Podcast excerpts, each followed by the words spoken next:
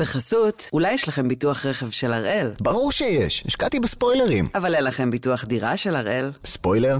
אני הולך לעשות ביטוח דירה. כפוף לתנאי החיתום של החברה ולתנאי הפוליסה וסייגיה. היום יום שלישי, 2 במרץ, ואנחנו אחד ביום, מבית N12.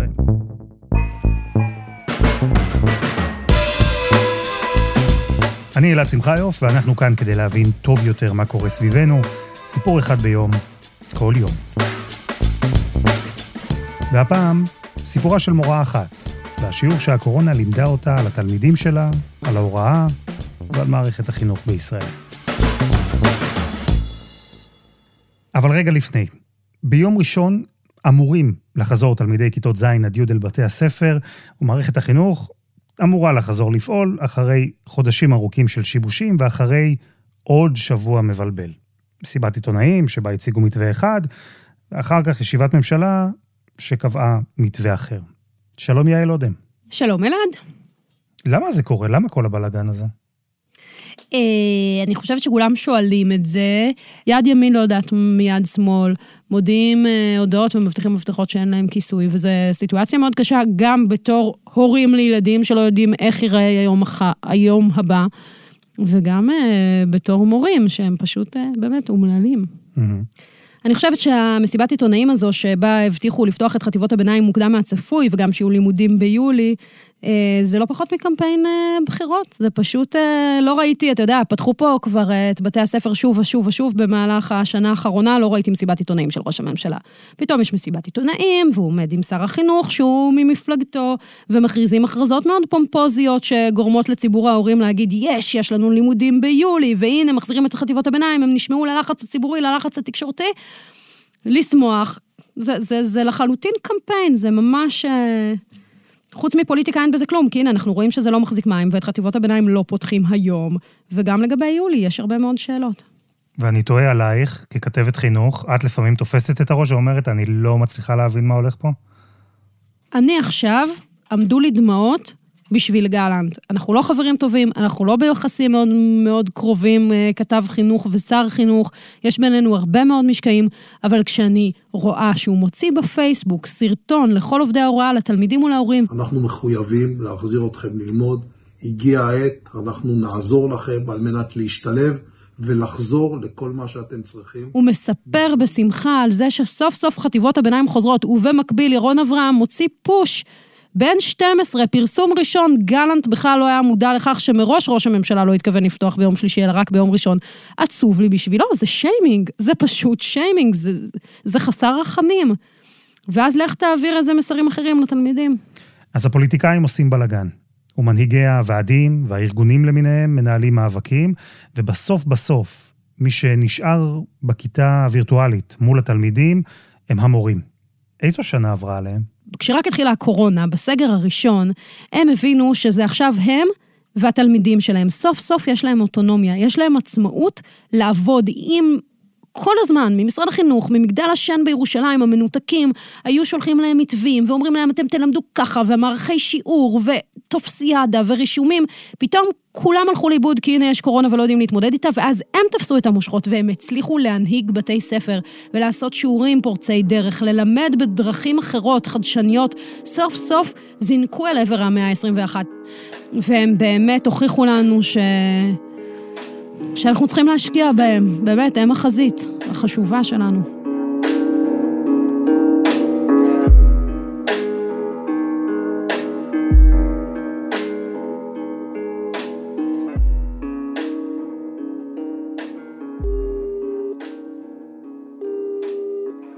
הלו.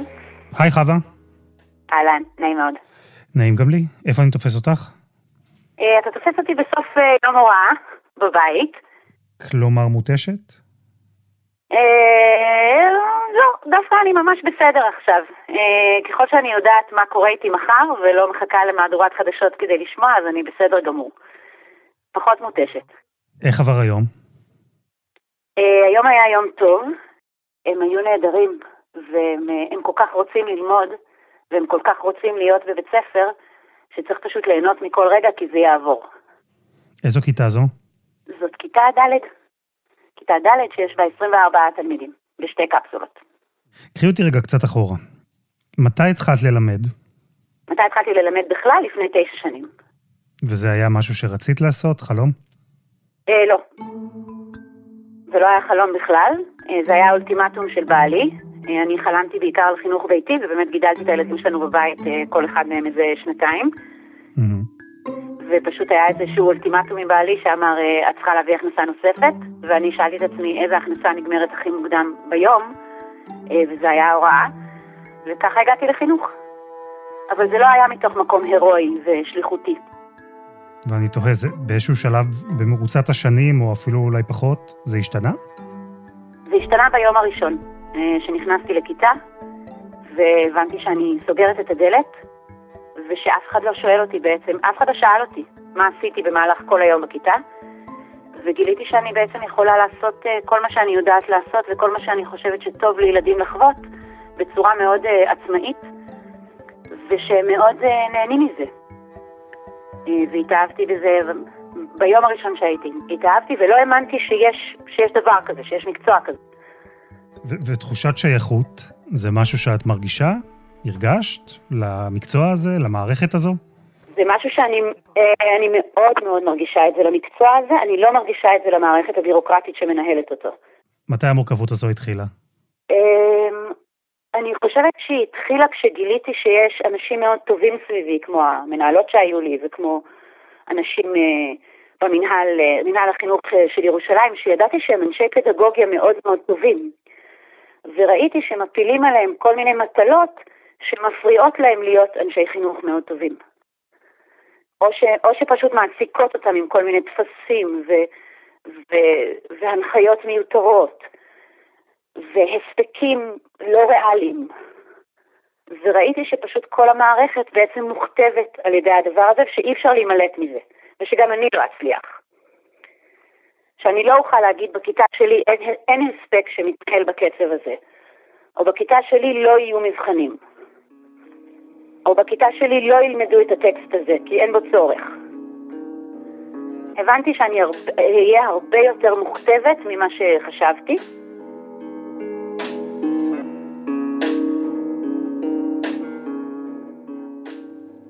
קחי אותי ליום הראשון שלך בעידן החדש, כלומר, עידן הלמידה מהבית. אני יכולה לספר לך שהיום שה... הראשון שבו היינו בבית, זה ממש היה הבוקר הראשון, אני עדיין מאנרציה הגעתי לבית ספר. כלומר, לא יכולתי לדמיין שאני מלמד מהבית, אז פשוט הגעתי לבית ספר, אבל התלמידים שלי לא הגיעו. ובגלל שהיה לי קשר עם איזה בית ספר בחו"ל, שעשו איתנו זום בין המנהלים, אז הכרתי את הכלי הזה שקוראים לו זום. אף אחד לא דיבר את המילה זום. ותוך חצי שעה פתחתי קבוצת וואטסאפ לתוך, לכל התלמידים, והעליתי אותם לזום. ההורים שלהם לא הכירו מה זה זום, המנהלת לא ידעה מה זה זום, והם פתאום, 29 הפרצופים שלהם, 27 אולי פרצופים, הופיעו על השולחן בחדר של המנהלת בתוך מחשב, וכולנו עמדנו בהשתאות מסביב למחשב הזה, ופשוט במשך רבע שעה פשוט אמרנו שלום אחד לשני. הם אמרו שלום, אנחנו אמרנו שלום, הם אמרו שלום, אנחנו, זה היה כמו שילד מגלה מה זה ווקי טוקי. משהו קסום, שאני יכולה לייצר איתם קשר מרחוק.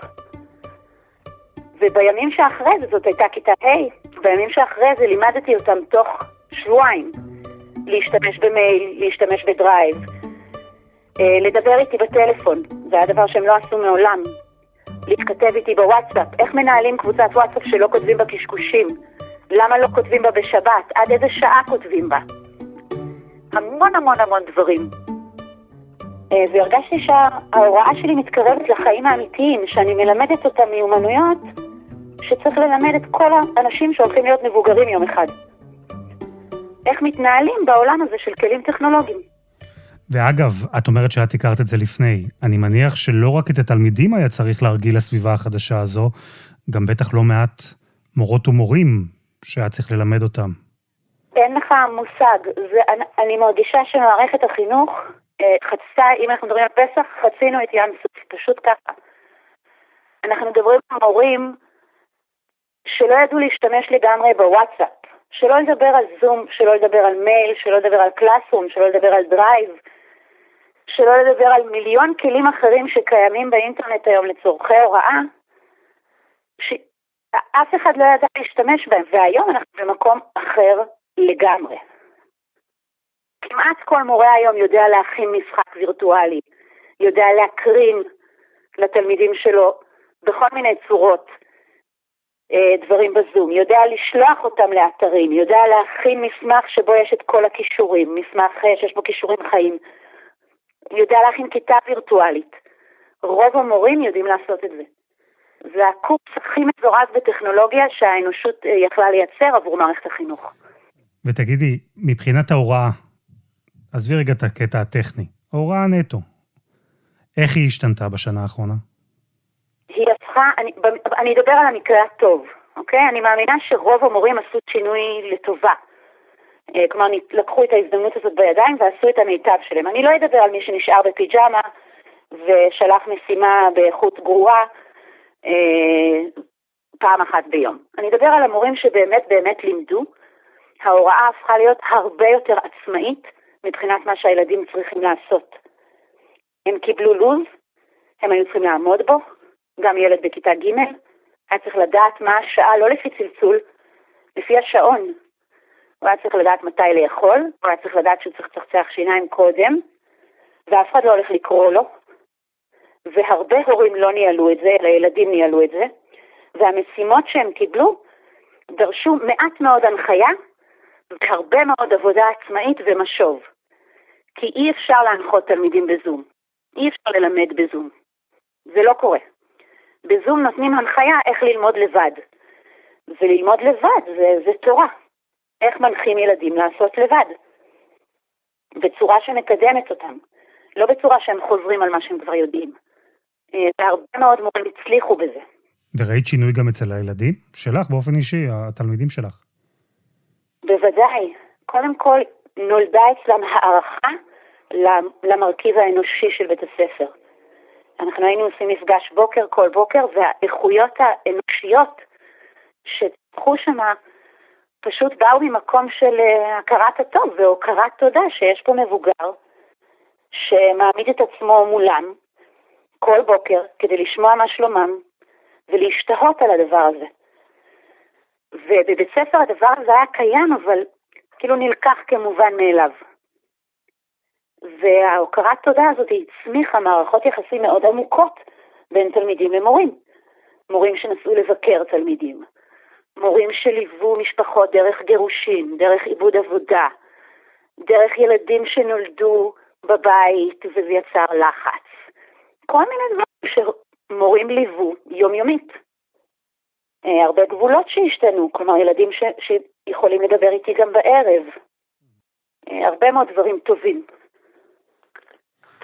ומבחינתך באופן אישי, את מסתכלת היום אחרי השנה הזו על מקצוע ההוראה כמשהו אחר? אני חושבת שאני מסתכלת עליו בדיוק באותם עיניים שהסתכלתי עליו ביום הראשון.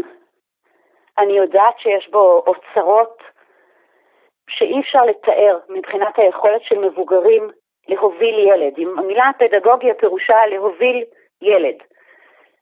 וזה מה שאפשר לעשות במקצוע הזה. אין גבול לרוחב של הקשר שמורים יכולים לייצר עם ילדים.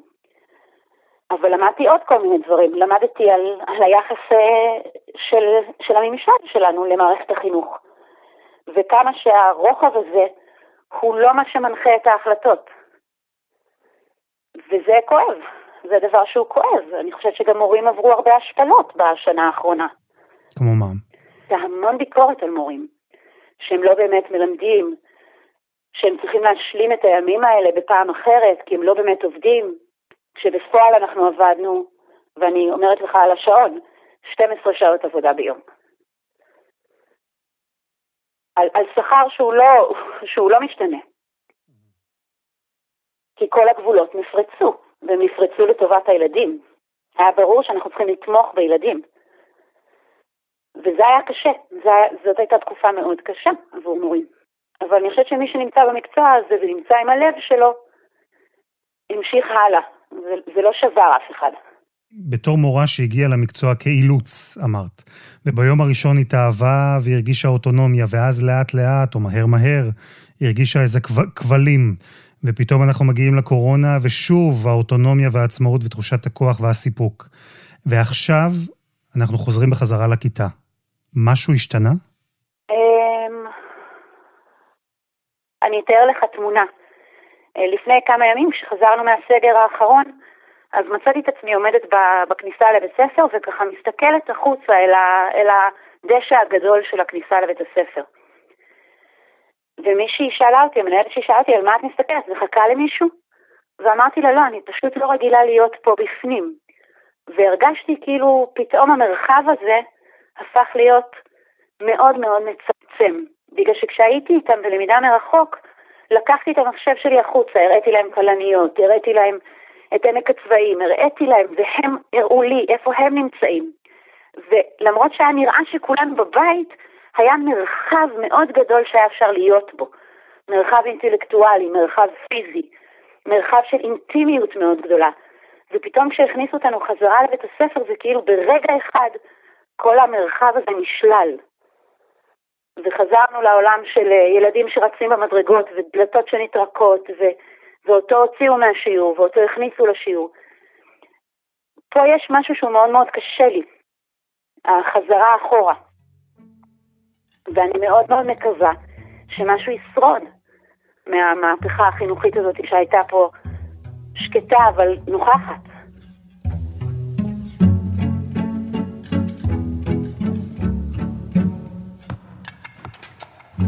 ואיך את רואה את העתיד שלך, עצמך, בתוך המערכת ובמקצוע? אה, זו שאלת מיליון הדולר. מאוד מאוד קשה לי עכשיו להישאר מורה. אה, אני מרגישה שזה תפקיד שהוא, שהוא אה, כרגע מרגיש לי מצומצם מדי בשביל מה שאני רוצה לעשות עם קבוצה של ילדים. אני לא רוצה לקבל יותר הוראות מה לעשות איתם ואיך. אני רוצה יותר שליטה על זה בידיים שלי. מצד שני, אני מרגישה שלצאת לגמרי מה, מהעולם הזה זה חוסר אחריות. כי כשאני אהיה אה, קשישה, הם יהיו מי שינהיג את, ה, את המדינה הזאת. ומישהו חייב להישאר שם לעשות את העבודה, ואני לא רואה הרבה אנשים רצים להיות מורים. ולי חשוב שאת הילדים שלי יחנכו אנשים שחושבים על הדבר הזה הכי ברצינות שאפשר לחשוב עליו. אז זו, זו דילמה מאוד מאוד קשה, לוותר על העצמאות שלך או לוותר על השליחות הזאת, מה, מה עושים? אין לי לזה תשובה חד משמעית. אני חושבת שימים יגידו. טוב, מהשיחה הזו שלנו אני יכול רק לומר לך שאני מאוד מקווה בשביל דור העתיד שתישארי במערכת החינוך. תודה רבה רבה. אני אשאר באיזשהו אופן. אה, באיזה אופן אני לא יודעת. אני מאוד מקווה שמערכת החינוך תשתנה ותאפשר לאנשים חושבים להיכנס אליה, לא רק לאנשים מבצעים. אה, אני חושבת שזה יוליד ילדים חושבים וילדים מרגישים. חווה, תודה רבה. בבקשה רבה.